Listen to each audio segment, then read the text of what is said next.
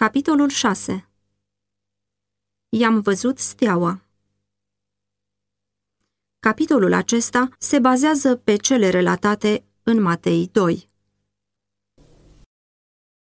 După ce s-a născut Isus în Betleemul din Iudeea, în zilele împăratului Irod, iată că au venit niște magi din răsărit la Ierusalim și au întrebat Unde este împăratul de curând născut al iudeilor?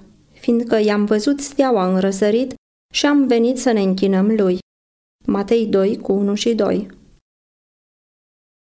Acești magi din răsărit erau filozofi. Ei aparțineau unei clase mari și influente ce cuprindeau oameni de viță nobilă și care deținea mare parte din bogăția și știința națiunilor. Printre aceștia erau mulți care înșelau lumea les necrezătoare. Alții însă care erau sinceri, studiau descoperirile lui Dumnezeu din natură și erau onorați pentru integritatea și înțelepciunea lor. Un astfel de caracter pozitiv aveau și magii care au venit la Isus. Lumina lui Dumnezeu strălucește întotdeauna în mijlocul întunecimii păgânismului. Atunci când acești magi au studiat cerurile înstelate și au căutat să pătrundă taina ascunsă în căile lor luminoase, ei au contemplat gloria Creatorului. Căutând să aibă o înțelegere mai clară, ei s-au îndreptat spre scrierile evreilor. În propria lor țară, scrierile profetice, care preziceau venirea unui învățător divin, au fost păstrate ca o comoară. Balam făcea parte din rândul magilor, deși cândva fusese un profet al lui Dumnezeu. Inspirat de Duhul Sfânt, el prorocise despre prosperitatea lui Israel și arătarea lui Mesia, iar prorocirile lui trecuseră prin tradiție de la generație la generație. Dar în Vechiul Testament, venirea Mântuitorului era mai clar descoperită. Magii au aflat cu bucurie că venirea sa era aproape și că lumea întreagă avea să fie plină de cunoașterea slavei Domnului. În acea noapte, când slava lui Dumnezeu se revărsa pe dealurile Betleemului, magii văzuseră pe ceruri o lumină misterioasă. Când lumina s-a stins, o stea luminoasă a apărut și zăbovea pe cer. Nu era nici stea fixă, nici planetă și fenomenul a trezit cel mai viu interes. Aceasta era o grupă îndepărtată de îngeri luminoși, dar magii nu știau lucrul acesta. Cu toate acestea, ei simțeau că steaua are pentru ei o deosebită însemnătate. Ei consultară pe preoți și pe filozofi și cercetară sulurile vechilor cronici. Profeția lui Balaam glăsuia astfel. O stea răsare din Iacov, un toiac de cârmuire se ridică din Israel. Numer 24 cu 17 să fi fost această stea neobișnuită trimisă ca un prevestitor al celui făgăduit? Magii întâmpinaseră cu bucurie lumina adevărului trimis de cer. Acum ea se revărsa asupra lor în raze tot mai strălucitoare. Prin vise, au fost îndrumați să meargă să caute pe prințul nou născut. După cum prin credință Avram a plecat la chemarea lui Dumnezeu fără să știe unde se duce, Evrei 11 cu 8, după cum prin credință Israel a urmat stâlpul de nor către țara făgăduită, tot așa și acești păgâni au plecat să găsească pe Mântuitorul făgăduit. Orientul abunda în lucruri prețioase și magii n-au pornit la drum cu mâna goală. Era obiceiul ca prinților sau altor personalități de seamă să li se ofere daruri ca un act de omagiu și astfel cele mai de valoare daruri pe care acea țară le putea oferi au fost aduse ca o jertfă de închinare înaintea aceluia în care toate neamurile pământului trebuia să fie binecuvântate. Era necesar să călătorească noaptea pentru a nu pierde steaua din vedere. Iar călătorii Foloseau timpul repetând prezicerile tradiționale și vestirile profetice cu privire la acela pe care ei îl căutau. La fiecare pas cercetau profețiile și li se întărea convingerea că sunt conduși de Dumnezeu. Pe lângă faptul că aveau steaua în fața lor ca un semn exterior, aveau și dovadele untrică din partea Duhului Sfânt care lucra asupra inimilor și le insufla speranță. Călătoria, deși lungă, era fericită pentru ei. Ei au ajuns în țara lui Israel, unde coborâră muntele măslinilor, având Ierusalimul în față, când deodată steaua care i-a condus pe drumul lor obositor se opri deasupra templului, iar după un timp dispăru dinaintea privirilor. Cu pași energici porniră mai departe, nădăjduind cu încredere că nașterea lui Mesia să fie rostirea fericită a oricărei limbi. Dar cercetările lor sunt zadarnice. Intrând în cetatea sfântă, se îndreaptă spre templu, dar spre surprinderea lor nu găsesc pe nimeni care să știe ceva despre împăratul nou născut. Întrebările lor nu produc nicio expresie de bucurie, ci mai degrabă de surprindere și teamă pline de dispreț. Preoții povestesc tradiții. Ei înalță în slăvi religiozitatea și propria lor sfințenie, în timp ce pe greci și pe romani îi denunță ca păgâni și păcătoșii păcătoșilor. Magii nu sunt idolatri și în fața lui Dumnezeu sunt cu mult mai presus decât așa și săi închinători. Și cu toate acestea sunt priviți de iudei ca păgâni. Nici chiar cei rânduiți ca păstrători ai scrierilor sfinte nu primesc cu simpatie arzătoarele lor întrebări. Sosirea magilor a fost repede făcută cunoscută prin tot Ierusalimul. Pelerinajul lor ciudat a produs o frământare în mijlocul oamenilor ce a ajuns până la palatul împăratului Irod. Vicleanul Edomit s-a tulburat de vestea unui posibil rival. Nenumărate crime mânjiseră drumul său la tron. Fiind de sânge străin, era urât de poporul peste care domnea. Singura lui încredere era protecția Romei, dar acest nou prinț avea o pretenție mai mare. Considera că s-a născut pentru a conduce o împărăție. Irod bănuia că preoții complotaseră cu străinii pentru a declanșa o revoltă populară ca să-l dea jos de pe tron. Cu toate acestea, el își ascunse neîncrederea hotărât fiind să zădărnicească planurile lor prin iscusința lui mai rafinată. Convocând adunarea preoților de seamă și a cărturarilor, îi întrebă în legătură cu învățătura din cărțile lor sfinte cu privire la locul nașterii lui Mesia. Această întrebare pusă de uzurpatorul tronului și făcută la cererea străinilor a stârnit îngânfarea învățătorilor iudei. Indiferența cu care căutau prin cărțile profeților exasperă pe tiranul gelos. El gândea că ei încearcă să ascundă cunoștințele lor în această privință. Cu autoritate pe care ei nu îndrăzneau să o desconsidere, el le ordonă să facă o cercetare amănunțită și să declare locul de naștere al împăratului așteptat de ei. În Betleemul din Iudeea au răspuns ei, căci iată ce a fost scris prin prorocul. Și tu, Betleeme, țara lui Iuda, nu ești nici de cum cea mai neînsemnată dintre căpeteniile lui Iuda, căci din tine va ieși o căpetenie care va fi păstorul poporului meu Israel. Irod invita apoi pe magi la o întrevedere secretă. Un uragan de mânie și teamă vuia în inima sa, dar el păstra o înfățișare liniștită și primi pe străini foarte curtenitor. El întrebă despre timpul când se arătase steaua, făcându-se că salută cu bucurie vestea nașterii lui Hristos. El rugă stăruitor pe vizitatorii săi, Duceți-vă și cercetați cu deamănuntul despre prung și când îl veți găsi, dați-mi și mie de știre, ca să vin și eu să mă închin lui. Zicând așa, le dădu voie să-și continue drumul spre Betleem. Preoții și bătrânii din Ierusalim nu erau așa de necunoscători cu privire la nașterea lui Hristos cum se arătau. Vestea despre vizita îngerilor la păstori fusese dusă la Ierusalim, dar rabinii o socotiseră ca fiind neimportantă pentru preocuparea lor. Ei înșiși ar fi putut găsi pe Isus și ar fi putut fi gata să conducă pe magi la locul lui de naștere. Dar în loc să se petreacă lucrurile în felul acesta, magii au venit să le atragă atenția asupra nașterii lui Mesia. Unde este împăratul de curând născut al iudeilor?" ziseră ei.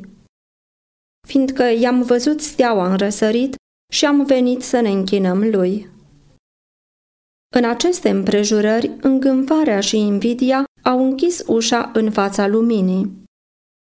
Dacă s-ar fi dat ascultare veștilor aduse de păstori și de magi, acest fapt ar fi pus pe preoți și pe rabini într-o poziție neplăcută, dovedind falsitatea pretenției lor că sunt exponenții adevărului lui Dumnezeu. Acești învățători erudiți n-au fost dispuși să se plece pentru a fi îndrumați de aceea pe care ei îi numeau păgâni. Nu se putea, ziceau ei, ca Dumnezeu să-i fi dat pe ei la o parte și să comunice cu păstorii înculți sau cu neamuri necircumcise. Ei se hotărâseră să-și arate disprețul pentru veștile care au agitat pe împăratul Irod și tot Ierusalimul. Nu voiau nici măcar să meargă la Betleem pentru a vedea dacă lucrurile erau astfel și au determinat pe oameni să considere orice interes manifestat pentru Isus ca o agitație fanatică. De aici începu lepădarea lui Hristos de către preoți și rabini. Din acest moment, îngânfarea și încăpățânarea lor s-au transformat într-o ură înverșunată împotriva Mântuitorului. În timp ce Dumnezeu deschidea ușa în fața neamurilor, conducătorii iudei închideau ușa pentru ei înșiși. Magii au plecat singuri din Ierusalim. Umbrele nopții începuseră să cadă la ieșirea lor pe porți, dar spre marea lor bucurie văzuseră din nou steaua și au fost conduși la Betleem. Ei nu primiseră nicio înștiințare cu privire la starea umilă a lui Isus, așa cum fusese dată păstorilor. După îndelungata lor călătorie, au fost dezamăgiți de indiferența conducătorilor iudei și au părăsit Ierusalimul cu mult mai puțină încredere decât atunci când au intrat în cetate. La Betleem nu au găsit nicio gardă regală staționată pentru a asigura protecția împăratului nou născut. Nimeni dintre oamenii de vază ai lumii nu erau de față. Isus era așezat într-un staul. Părinții săi, țărani simpli, erau singurii lui veghetori. Putea acesta să fie cel despre care sta scris că trebuia să ridice semințiile lui Iacov și să aducă înapoi rămășițele lui Israel? Care trebuia să fie lumina neamurilor pentru mântuire până la marginile pământului. Isaia 49 cu 6 Când au intrat în casă, au văzut pruncul cu Maria, mama sa, s-au aruncat cu fața la pământ și s-au închinat. Sub înfățișarea umilă a lui Isus, au recunoscut prezența divinității. Și-au predat inimile înaintea lui ca fiind mântuitorul lor iar apoi și-au oferit darurile, aur, smirnă și tămâie. Ce credință aveau aceștia! Se putea spune despre magii din răsărit ca și despre sutașul roman de mai târziu. Nici în Israel n-am găsit o credință așa de mare. Matei 8 cu 10 Magii nu înțeleseseră planul lui Rod față de Isus. Atunci când ținta călătoriei lor a fost atinsă, ei s-au pregătit să se reîntoarcă la Ierusalim, intenționând să-l încunoștințeze de succesul lor. Dar într-un vis, au primit un mesaj divin de a nu mai avea nicio legătură cu el. Evitând Ierusalimul, ei au pornit spre țara lor pe un alt drum. Tot așa și Iosif a primit înștiințarea de a fugi în Egipt cu Maria și copilul. Îngerul i-a zis, rămâi acolo până îți voi spune eu, căci Irod are să caute pruncul să-l omoare. Iosif a ascultat fără întârziere, iar pentru o mai mare siguranță porni noaptea la drum. Prin acești magi, Dumnezeu a atras atenția națiunii iudaice asupra nașterii fiului său, Cercetările lor prin Ierusalim, trezirea interesului din partea oamenilor, chiar și gelozia lui Irod, care a atras atenția preoților și rabinilor, au îndrumat mintea lor către profețiile cu privire la Mesia și către marele eveniment care tocmai avusese loc. Satana se străduia din răsputeri să înlăture lumina dumnezeiască din lume și a folosit cea mai iscusită viclenia sa pentru a distruge pe Mântuitorul. Dar acela care niciodată nu doarme și nici nu dormitează, a vegheat asupra prea iubitului său fiu. Acela care făcuse să plouă o mană din cer pentru Israel și hrănise pe Ilie în timpul foametei, s-a îngrijit de un adăpost într-o țară păgână pentru Maria și pruncul Isus. Și prin darurile magilor dintr-o țară străină, Domnul s-a îngrijit de mijloacele necesare pentru călătoria în Egipt și pentru șederea în acea țară străină. Magii fuseseră printre primii care să ureze bun venit răscumpărătorului. Darul lor a fost cel din tâi dar depus la picioarele sale. Și prin acest dar, ce privilegiu de slujire au avut ei! Lui Dumnezeu îi face plăcere să onoreze darul adus dintr-o inimă plină de iubire, dându-i cea mai înaltă eficiență în slujirea pentru sine. Dacă am predat inima noastră lui Isus, atunci vom aduce și darurile noastre înaintea Lui. Aurul și argintul nostru, cele mai de preț bunuri pământești ale noastre, cele mai înalte talente intelectuale și spirituale ale noastre, vor fi de bună voie consacrate aceluia care ne iubit și s-a dat pe sine pentru noi. Irod aștepta cu nerăbdare la Ierusalim întoarcerea magilor. Pe măsură ce timpul trecea și ei nu se arătau, suspiciunile sale au fost trezite. Îndărătnicia manifestată de rabin pentru a arăta locul de naștere a lui Mesia părea să indice faptul că îi înțeleseseră planul și că magii în adins îl ocoliseră. El turba de mânie la acest gând.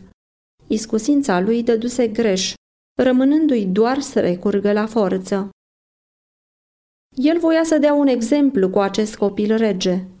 Iudeii aceia îngânfați trebuia să vadă la ce se puteau aștepta în încercările lor de a instala un domn al lor pe tron. Imediat au fost trimiși soldați la Betleem cu ordin să omoare pe toți pruncii de parte bărbătească de la doi ani în jos. Locuințele liniștite din cetatea lui David au fost martore la scenele acelea îngrozitoare care, cu 600 de ani mai înainte, fuseseră descoperite profetului. Un țipăt s-a auzit în rama, plângere și bocet mult.